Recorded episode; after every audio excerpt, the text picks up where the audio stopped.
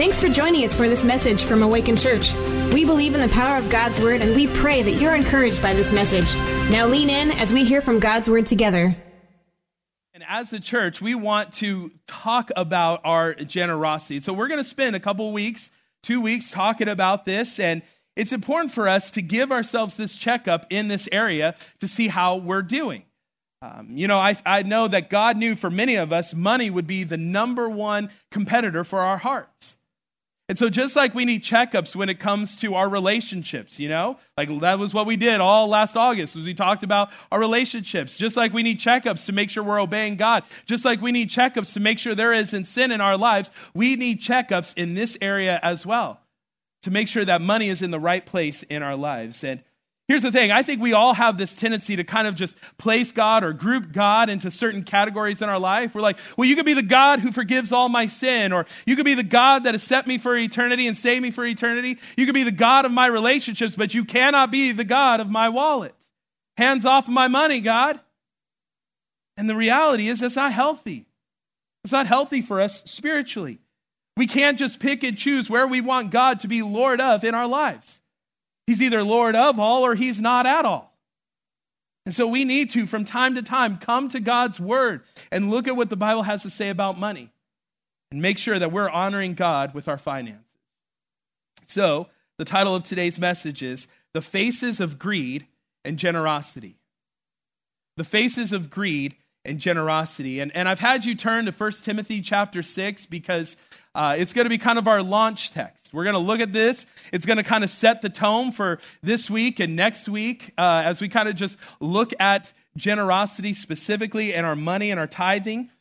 And really today is just going to be a giant overview of greed and generosity. And like I said, we'll dig in a little bit deeper next week, but we're going to talk about 3 faces of greed, and we're going to talk about 5 faces of generosity. And some of you are really quick at math and you're like, that's 8 things. What the heck, But they're going to be bite-sized. They're going to be really good. It's going to set us up, but we'll get through it. We'll get out on time. But 1 Timothy chapter 6, verse 17 says, as for the rich in this present age, charge them not to be haughty, nor to set their hopes on the uncertainty of riches, but on God who richly provides us with everything to enjoy.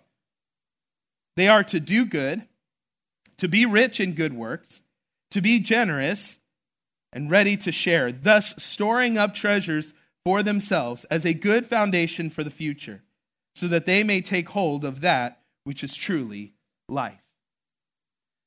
Now, Paul is the author of this letter, and he's writing 1 Timothy to a young pastor named Timothy, hence the name of the book, Timothy.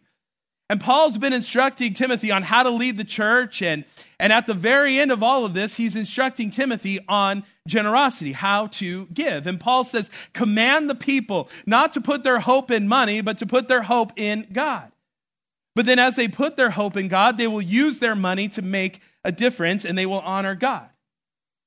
Now, I think it's really tempting when we come to 1 Timothy 6 for us to read this and kind of just disregard everything that Paul is saying.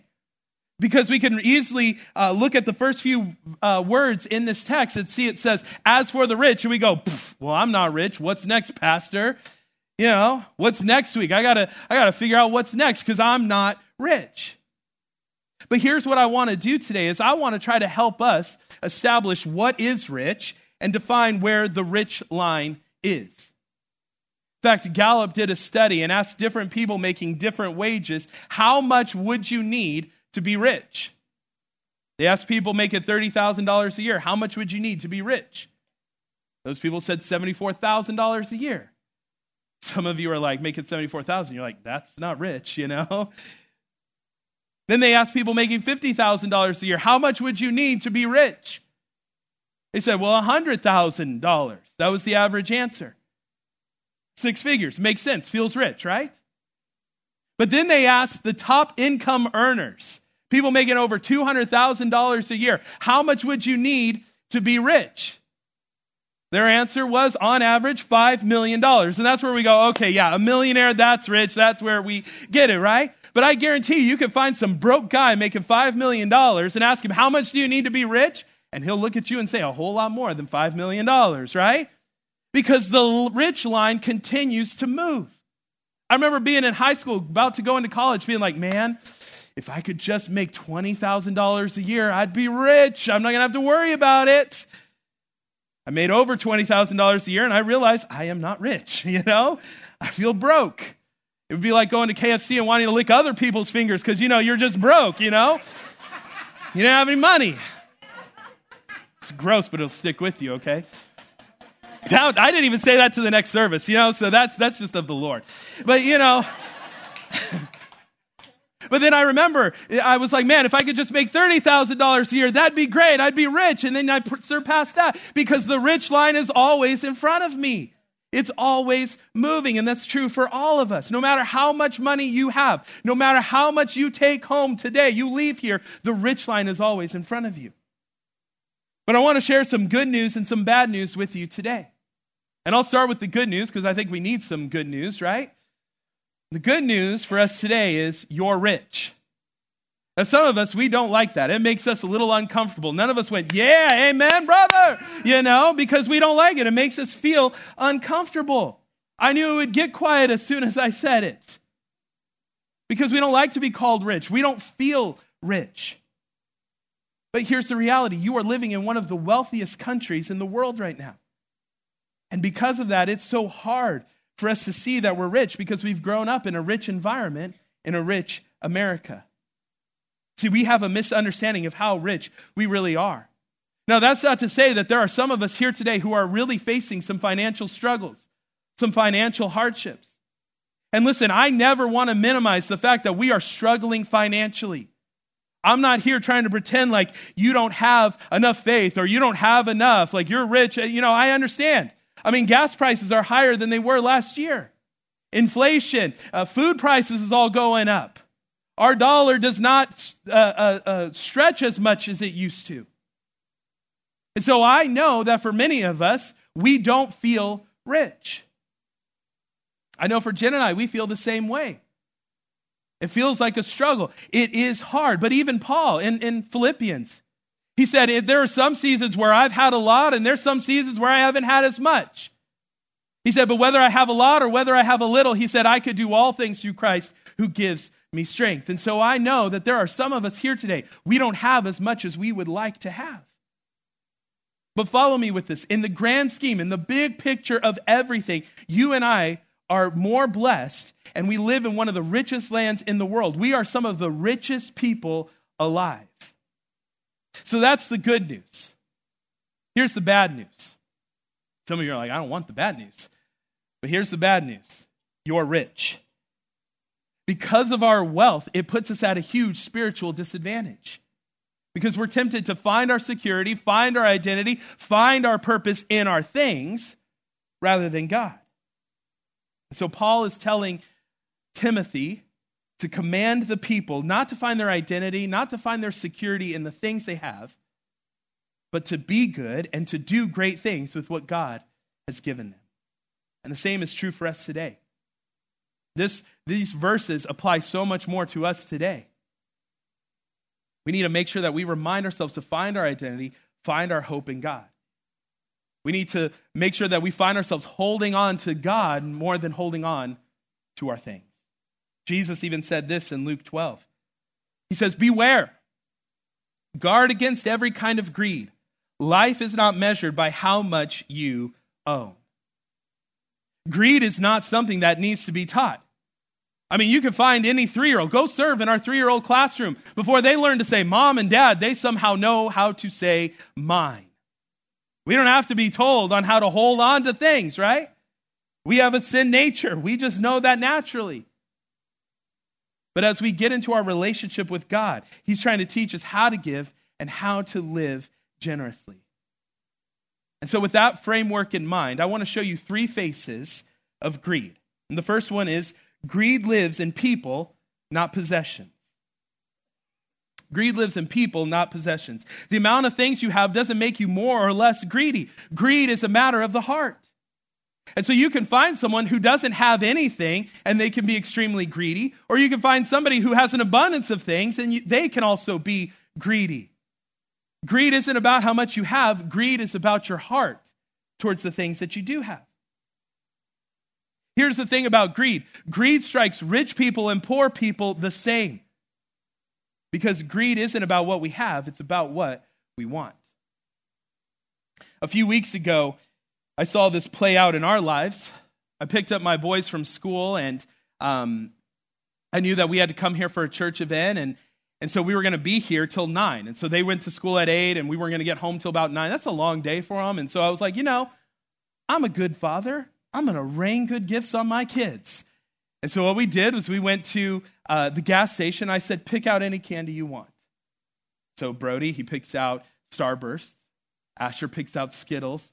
And Dawson picked out my favorite candy that there is, wild berry gummies, right? Like, I don't know how many of you love gummy bears, gummy worms, gummy lifesavers. Like, there's a few of you. We'll pray for the rest of you because gummies are the best. I love gummies. And not only did he just pick lifesaver gummies, but he picked the family size. And I was like, perfect. I get a blessing because of this too, you know? And so we get in the car and I tell the boys, all right, guys, dad tax, you know? And if you're a parent and you don't ask for a dad or mom tax on your kids' candy, fries, I don't care what it is, you're parenting wrong. And we're going to go back and talk about parenting again, all right? But I told him, I said, give me the tax. Brody hands me the Starburst. Asher gives me a few Skittles. What does Dawson do? I hear him crumpling up that bag. He's like, nope, I'm not going to share. I was like, what? He's like, these are mine. I was like, those aren't yours. Excuse me, sir. I saw myself purchase these. You don't have money. You're broke. Like, hand over the gummy lifesavers. And he's like, no, he's gripping tightly onto the gummies he has. And then the next thing I know, he's stuffing gummies in his mouth that he has chipmunk cheeks because he doesn't want to share. And I was like, dude, don't you understand that I have this ability? I'm a good dad. I can rain gummies down upon your life, but you're being greedy. You're being selfish with what you have. I think that's true for all of us. We hold tightly onto the things that we have. We all do this. Greed doesn't have anything to do with how much you have. It has everything to do with where your heart really is. Here's the second thing. Greed destroys our trust in God. Greed destroys our trust in God because we think, well, if I have enough money in the bank, then I'm going to be okay. Can I tell you, before you ever had a dollar with God, you were okay? He owns everything already. He's an incredible provider. Are you willing to open up your hands and be willing to pour out what God has poured into your life? What you'll find out is you'll never run out of need because God is always faithful. Now listen, we're not giving to get. Don't misunderstand that. God is not some genie that we go, well, if I just give enough, then God's going to provide and I'm going to be rich and blessed. It's not it at all. We give because we've already been given so much. But the more we want to trust in money, the less we trust in God. I mean, Biggie Smalls, the great poet of the 1990s, said it best when he said, more money, more problems, right? More money means more challenges, more things to take care of. Greed wants to erase God as the provider. And then here's the last face of greed. It's greed is rooted in fear. Greed's rooted in fear. Greed is rooted in this mindset that we won't have what we need if we give away what we have. And I think for some of us, this mindset is set into our lives because at some point, we've found ourselves in a season where we didn't have as much as we would like to have. We found ourselves in seasons where we feel like we're lacking. Maybe for you, it's that first job. It didn't pay as much as you thought that it would.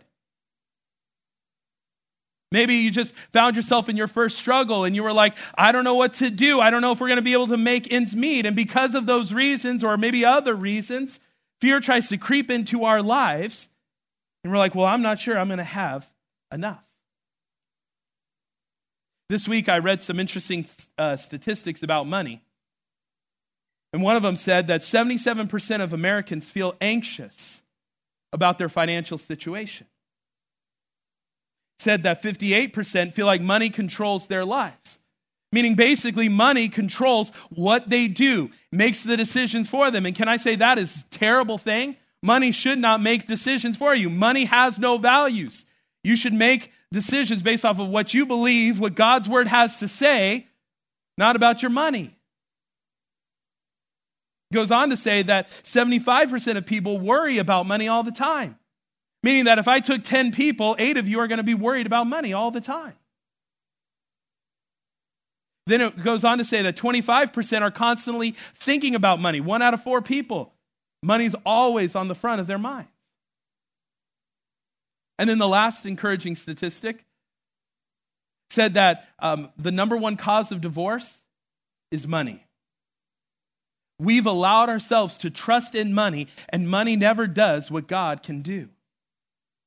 And so we find ourselves in this constant state, this constant cycle of worry and fear. And it creates this cycle of, well, I don't know if I'm going to have enough. I don't know if I can give. I don't know how this is going to work out. And what I hope to teach you in these few weeks is just to help you trust God, to live the generous life that He has called us to live. My hope today is that we would recognize these faces of greed.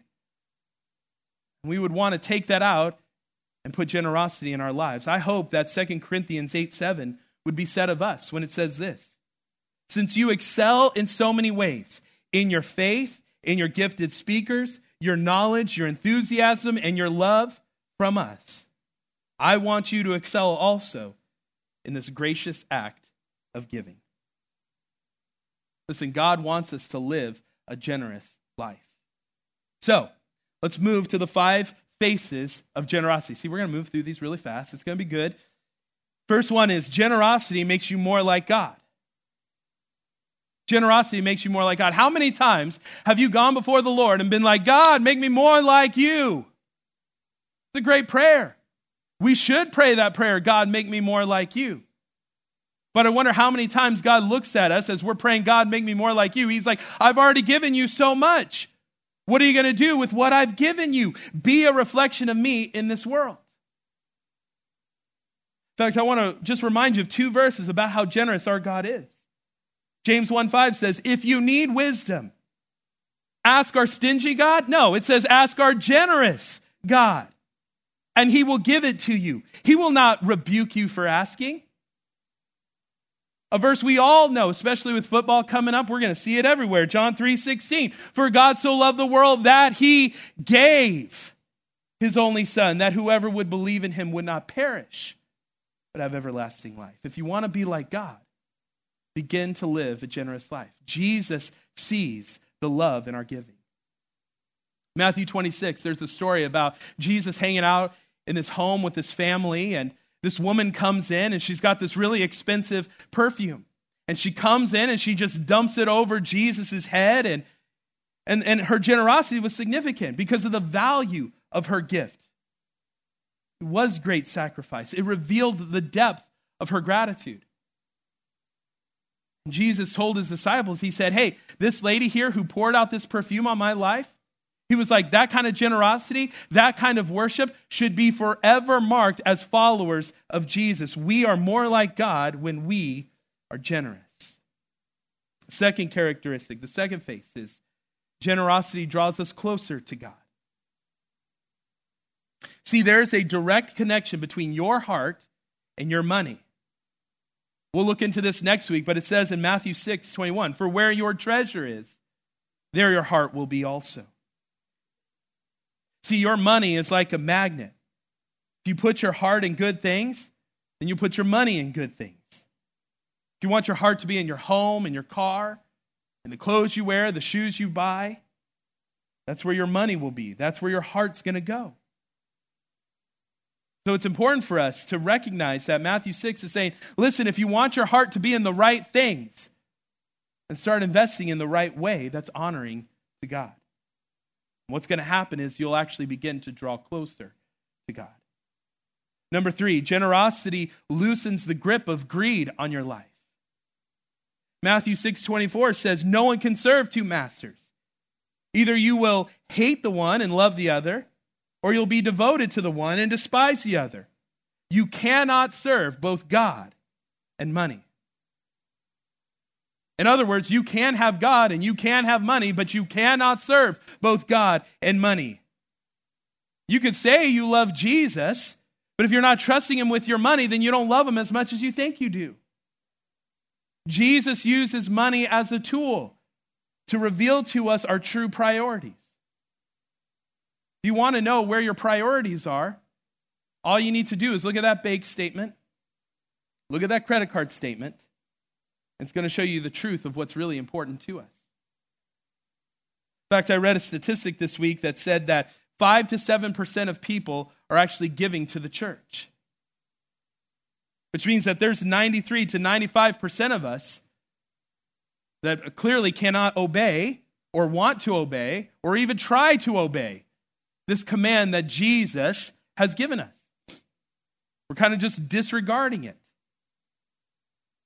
Again, I hope in this series what we do is we learn to be generous people. That's who our God is, and that's who we are to reflect. In fact, this idea of tithing has been something that Jen and I have done over our entire marriage. I can't think of a time where we didn't tithe. Even as a church, we model this. We partner with different organizations like R for One, Manna Cafe, Hope Pregnancy Center. Listen, I can't stand up here and say, we are against abortion if we're not going to put our money to another alternative. That'd be wrong. And so we care about what they're doing. We want to support what they're doing. But even past Clarksville, we partner with an organization called Exodus Road, who saves people who are being sex trafficked. What we do is we partner with another organization called Faith Comes by Hearing.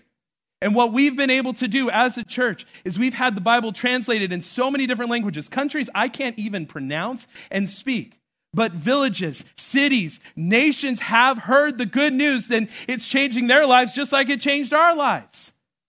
We may never be missionaries to some of these countries, but with our money, with our generosity, we are able to take our money and get the Bible translated into other languages. It's because of our generosity we're able to do that. Now listen. When I look at the money, personally, that I could do with that, man, life would be so much easier, so much more comfortable. When I look at the church, the money is given away, man, we could do a whole lot with that money. But listen, God has always provided for every single one of our needs, maybe not all of our greeds, but he has always been faithful to provide for our needs. So just as I'm modeling it, just as the church models that we need to break the greed off of our life. We need to loosen that grip by being generous. Number 4, generosity grows your faith. When you give, it will stretch your faith because you are trusting God to provide. I mean, my 5 to 7% tithers out there, you know what I'm talking about, right? You know that God is going to provide. When you give 10%, that God is going to provide in a supernatural way, and we'll go further than if we just had the 100%. 2 Corinthians 9 says, whoever sows sparingly will also reap sparingly. Whoever sows generously will also reap generously. Now, to illustrate this, I have a friend with me today. I got to get him out of the shadows, though, here, because he's kind of hiding here. But I do have a friend. I want you to take all the beauty in right here, all right? This is Cardboard Nate, all right? And just so you know, I'm not vain enough to buy myself a cardboard cutout. This was a gift given to me. So this wasn't something I was like, you know what I need? Every person just needs a cardboard cutout of themselves. That's not it at all. Like, this genuinely was a gift given to me. And so I want to illustrate this point about generosity growing your faith. Because let's say you have 2 followers of Jesus, right? Both love Jesus. Both are following Jesus. But real life, Nate, is taking God at his word and saying, well, I'm going to give 10% and trust in God that he's going to provide. And then we've got Cardboard Nate here. Cardboard Nate says, well, I need 100% of what I make. I'm not going to trust God in the tithe. And so what Cardboard Nate says is, in my life financially, to get from A to B, I need to keep 100% of everything that I make. That's how I'm going to get in my life from A to B.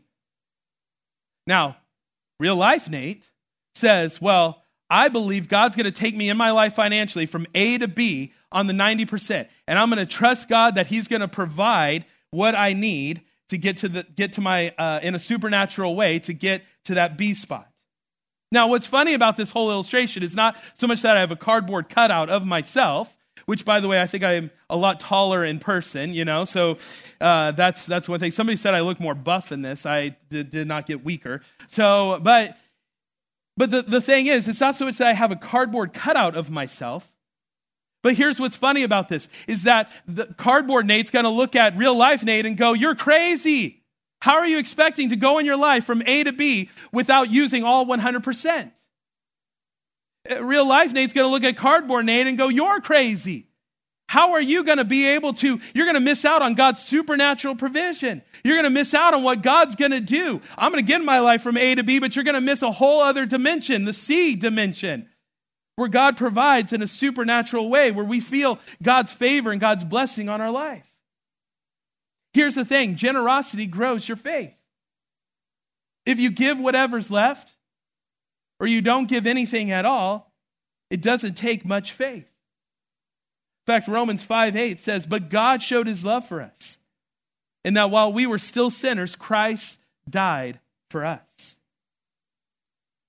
Before we worshiped God, before we committed our lives to him, God gave. He sent his son first before we did anything. That's how God gives to us, and that's how he asks us to give to him. Now, I'm going to get rid of cardboard Nate here because he's a distraction to me. So, I can take pictures later if you want with cardboard Nate. So, here's the last one. Generosity impacts eternity. 1 Timothy 6:18 says, "They are to do good, to be rich in good works, to be generous and ready to share, thus storing up treasure for themselves as a good foundation for the future, so that they may take a hold of that which is truly life." See, when you give, you are investing in eternity. No one can bring their material wealth into eternity. Heaven and hell do not have bank accounts. They don't have parking garages. When you die, it will not change your circumstances with what you have. It won't change your circumstances in the afterlife. No amount of possessions gives you a better or worse position in the afterlife. That's why Paul is telling Timothy, hey, store up. Tell the people to store themselves up a treasure as a good foundation for the future. Those in the Greek, store up is two Greek words, and they're compounded together. And what it means is to store away treasure or to amass a fortune. What Paul is telling Timothy is, hey, tell the people that put their investments in a safe place, so they're not stolen, so they're not ruined, so they're not destroyed. I wonder if Paul is remembering what Jesus said when he said, store up for yourselves treasures in heaven. Our time on earth is temporary. We're all headed for an eternity somewhere. We can make the most of our eternity now, making sure that we're investing in the things that God wants us to invest in so that we prepare for that eternity with God later. We need to invest in the things like Paul is telling us here in 1 Timothy 6, to store up treasures in heaven. We could choose to focus our lives on the temporary, buy all the things, get all the nice things, go in our lives from A to B with 100. But we could also start investing in the things Start investing in treasures that'll last forever. Invest in a relationship with God now that'll continue in heaven for eternity. Our eternal perspective affects our earthly priorities, and generosity impacts eternity. So greed is sneaky. Greed is crafty. Greed disguises itself in many forms. Greed tells us you have to have that, but it also says you must hold tightly onto what you do have. Whether it's coveting what someone else has or holding tightly on what you do have, greed will eventually transform us into stingy people. Stinginess causes us to live closed-off lives where we would rather possess than steward. We would rather hoard than give. When you are stingy, you will know it because stingy is ugly. No one wants to admit that they have a problem with greed. I've had people come into my office over the years, and they'll tell me, man, I'm struggling in my marriage. I'm struggling in my parenting. I'm struggling with lust. I'm struggling with pornography. I'm struggling with insecurities. I'm struggling with worry. I'm struggling with fear and doubt and anger, and the list goes on and on and on. But you know what I've never heard? It's someone saying, I've struggled with greed. I think the reality is because we're not honest with ourselves when it comes to our desires to just consume and just own stuff. See, even right now, you might be in this internal battle with yourself. You might be talking to yourself, am I greedy? Am I generous? I'm generous. I give occasionally, you know. I'm a generous person. I like to give. Oh, my spouse, they're the ones in charge of the finances, so it's really their problem, not mine. I'm a saver. We like to have this internal battle going on, but listen, generosity produces a lifestyle where you're able to trust God for all that He's promised us. See, God's generosity is the ultimate weapon against greed. And when our eyes are open to the aspect that our God is a generous God, that this is a part of His character, and we see that He's generous, when we look in His Word and we see that He gave, that He cares about us. You know, it talks about how God looks at the lilies of the field and the birds of the air and how much He cares for them, how much more would He care about us? When we see that our God is a generous God, we can't help but want to reflect that here on earth.